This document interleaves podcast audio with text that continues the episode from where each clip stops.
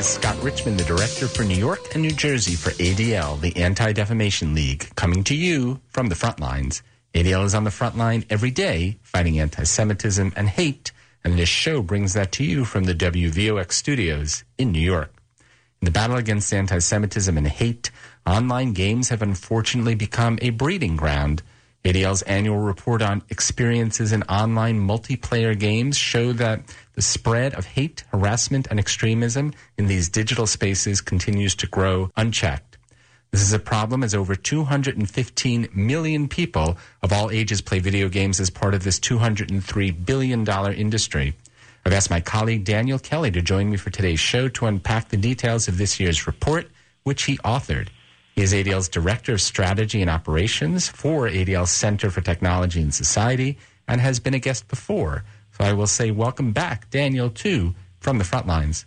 Thank you. Happy to be here. So I want to start by asking how bad are this year's findings? Give us some of the highlights. So we've been doing this survey since 2019, and this is really uh, the worst year so far, unfortunately.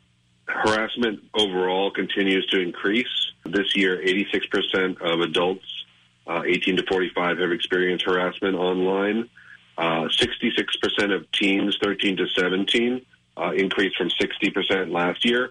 And this is also the first year we asked about the experience of preteens, which are 10 to 12 year olds.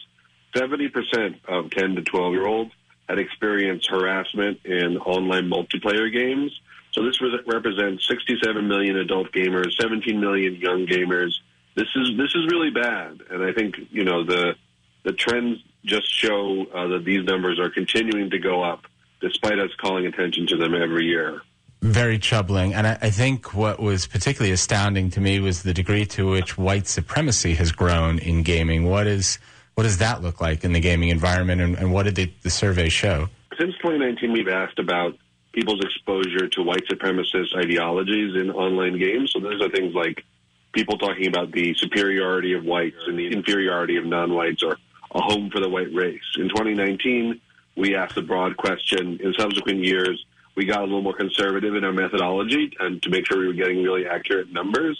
Um, but this year, even with our uh, more conservative methodology, uh, white supremacist ideology or exposure to white supremacist ideology in online games grew from 8% last year to 20% of adult players being exposed to it uh, this year. 15% of people ages 10 to 17 being exposed to it. This is really concerning because um, these are really hateful, dangerous ideologies that are known to motivate offline violence. Uh, and there still remains only one major game company that has an explicit policy prohibiting extremism and that's Roblox. All other major game companies don't have an extremism policy, which is also very troubling. And is that the reason for this growth? I mean, why why are we experiencing this?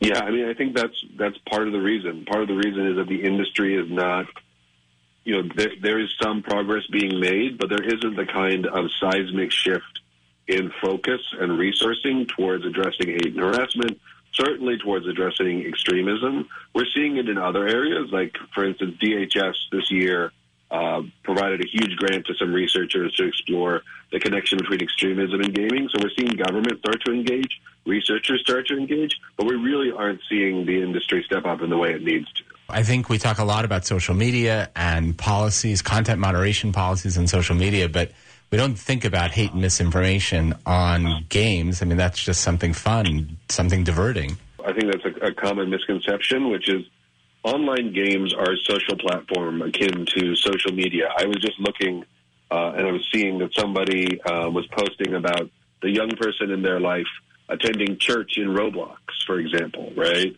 Um, there being an actual service, right, inside of an online game like Roblox. Um, other things, Ariana Grande giving a concert to a million people inside of Fortnite, the game, right? So these are spaces where people are congregating, where people are meeting, exploring their identity, exploring themselves and other people, uh, and and how they make connections and community. Uh, but they're also places where you know socializing of many kinds, political protests, concerts, uh, religious engagement is happening, and so it's important to take these spaces seriously. And you spoke before about harassment, but tell us, uh, does the survey include examples of, of what kind of harassment people are experiencing?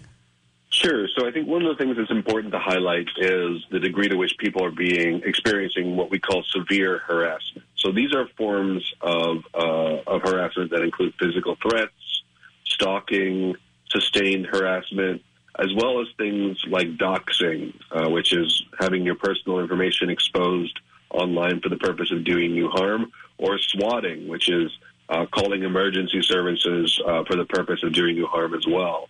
77% of adults um, were exposed to severe forms of online harassment in online multiplayer games this year, uh, which is an increase from last year. So, you know, these all of these kinds of behaviors are happening in these spaces, and they're only getting worse, unfortunately.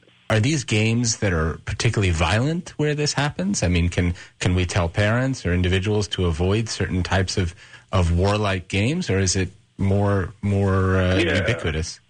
It's a good it's a good question. So I think there's been there there's been a, a, a, wide variety of research that have shown that the actual connection between in-game video game violence and and violence offline or mass shootings is is not they're not connected. Right? There isn't that sort of video games are sort of a punching bag for a lot of societal ills. And what we've seen in our survey and in our research is that these kinds of hate and harassment uh, happen in online games regardless of genre. Right? They happen in shooter games, they happen in sports games, they happen in strategy games and card games. Right? It doesn't matter the the genre or the type of game. These kinds of uh, hate, harassment, and even extremism happen across all kinds of different games. And tell us what ADL is doing about it. Obviously, letting people know about it is a very important step with this survey, but are we doing more? There's a variety of different ways in which we're uh, we're trying to approach the problem.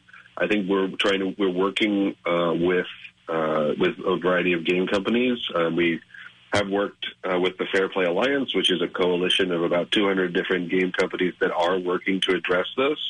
Um, and also, I think we're starting to explore uh, legislative solutions. So last Friday, Rep. Lori Trahan of Massachusetts sent a letter uh, to multiple game CEOs asking them for uh, more information about how they address hate and extremism.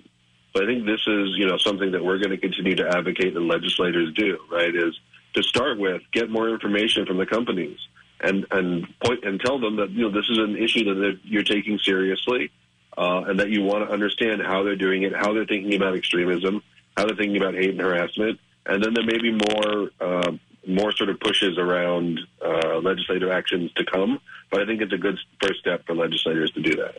If I'm thinking about the listener, they're probably saying to themselves, like, you know, I'm a parent, and should I be telling my kids never to play games? Should I, as uh, an adult, not not be uh, engaging in this type of activity? In the past, we have done surveys that also included positive social experiences and found that they're near universal the point of doing this work is not to say that games themselves are bad or heinous spaces, but rather that these important social, digital social spaces that are that are key vectors for people to engage are not doing the work necessary to um, to keep them safe, right? So I think a big part of it is just you know uh, just like you would talk to your kid about the time they spend on a playground or who they talk to in school.